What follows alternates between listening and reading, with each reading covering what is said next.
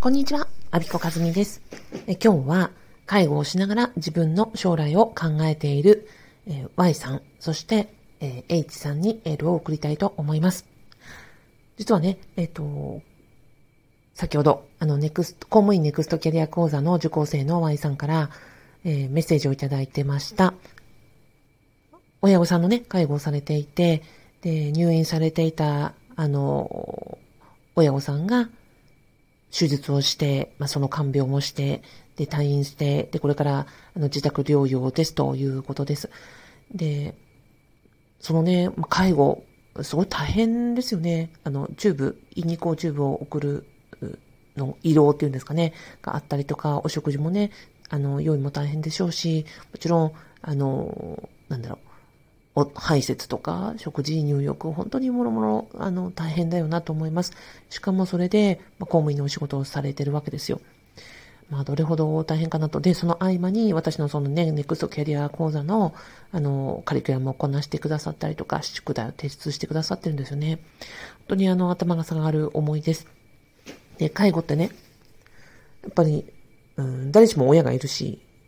いつかはみんなこう、向き合う問題じゃないですか。で、その先、親の後は自分たちの、えっ、ー、と、老、老化だよね。老化と、やっぱり向き合っていくわけで、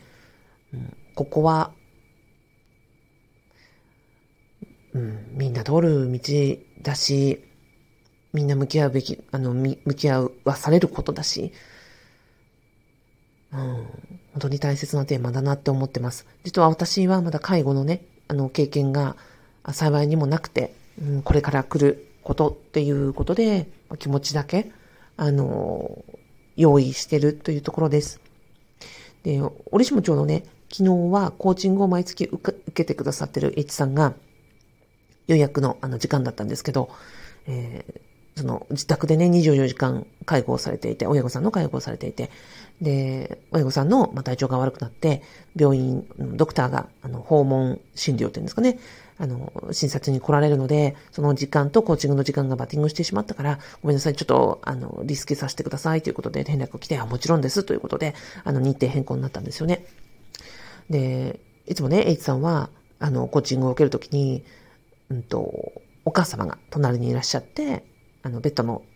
うんと、隣でね、いつもコーチングを受けてくださってるんですよ。なので、本当にあの、エイチさんもね、介護しながら、で、うん、お仕事しながら、で自分の将来に向けたことを毎月毎月こうコーチングで考えてくださって、いや、ほんとすごいなって思います。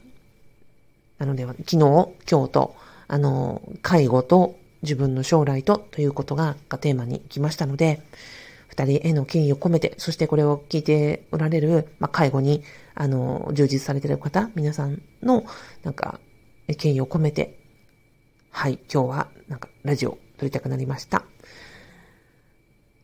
最後までお聞きくださりありがとうございました。何もできませんけど、パワーと応援のパワーだけ送ります。最後までお聴きくださりありがとうございました。アビコカズミでした。